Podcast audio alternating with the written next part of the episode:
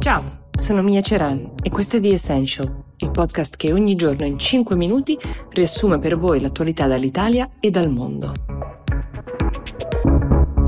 Partiamo dagli Stati Uniti, è la settimana della convention democratica, quell'evento in cui il partito si riunisce per incoronare formalmente il suo candidato. Quest'anno ovviamente la formula è diversa da quelli passati, niente palazzetti gremiti, niente palloncini e bagni di folla, ma è ugualmente una kermesse seguitissima, soprattutto per gli appassionati di politica, è un po' come Sanremo, passateci questo paragone. C'è una conduttrice, eh, c'è una serie di collegamenti, di contributi. Quest'anno c'è un'alternanza di star politiche e gente comune che sostiene la causa del partito. Sono quattro serate trasmesse sia sui social del partito, ma anche da buona parte dei network di informazione. È uno spazio enorme per fare campagna. La convention dei repubblicani si terrà invece in North Carolina dal 24 al 27 di agosto. Pensate che per fare campagna elettorale i partiti spendono milioni di dollari per spot pubblicitari da qualche decina di secondi. Questo invece è un momento in cui fare pubblicità al netto dei costi di organizzazione è estremamente proficuo. Nella prima sera la star indiscussa è stata Michelle Obama con un pesantissimo atto di accusa contro Trump e, dettaglio notato soprattutto sui social, una collanina indosso con scritto Vote. Um, se pensate che le cose non possano andare peggio di così, vi sbagliate. Possono e lo faranno. Queste sono state uh, le parole più pesanti probabilmente dell'ex First Lady. Anche Bernie Sanders, uh, amatissimo uh, dai giovani e dagli elettori più a sinistra, ha espresso un concetto che in Italia potrebbe essere tradotto con la formula turatevi il naso, cioè il prezzo del fallimento, ovvero lasciare il paese in mano a Trump, sarebbe troppo alto. Questo ha detto. Ha parlato anche un ex governatore repubblicano, addirittura dell'Ohio, ehm, in rappresentanza di tutto quell'elettorato di destra deluso da Trump al punto da perorare la causa democratica.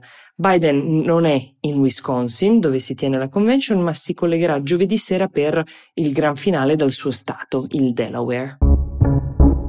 Cambiano gli equilibri mondiali e il Giappone, la cui Costituzione non prevede l'allestimento di un esercito e di forze militari, ma soltanto delle attività difensive, sta pensando di armarsi di missili a lungo raggio. Che cosa spinge il partito di Shinzo Abe a discutere pubblicamente di questa possibilità? Principalmente è la paura della Cina e di questo atteggiamento molto più aggressivo negli ultimi anni della Cina, ma anche l'espansione del programma militare nucleare della Corea del Nord e il fatto che un tempo il Giappone poteva contare su un alleato prezioso e potente, ovvero gli Stati Uniti, che in caso di pericolo sarebbero intervenuti in difesa. Donald Trump invece ha annunciato che spenderà sempre di meno per la sicurezza dei propri alleati e allocherà sempre meno risorse. Tra questi alleati figura il Giappone, che a questo punto potrebbe diventare un paese molto meno pacifico di quanto non sia stato negli ultimi 75 anni. L'ultima notizia che ci sembrava rilevante darvi arriva invece dall'Italia, perché una sentenza della Cassazione ha stabilito che i genitori non sono più obbligati a mantenere un figlio a oltranza fino a quando questo non trovi un lavoro all'altezza delle sue aspettative. Terminati gli studi, che siano liceali, universitari o di master, i figli si dovranno adoperare per trovare un impiego riducendo, cito testualmente qui, le proprie ambizioni adolescenziali. Se si legge l'intera sentenza sembra che i giudici abbiano in mente una piccola rivoluzione culturale nel nostro paese. Anche i giudici territoriali hanno fatto notare che in ogni paese del mondo si dà per scontata l'indipendenza economica a 30 anni, tranne che in Italia. Beh, staremo a vedere quali frutti genererà questa sentenza, soprattutto quali effetti avrà sui giovani italiani e anche sulle loro famiglie e sui loro genitori.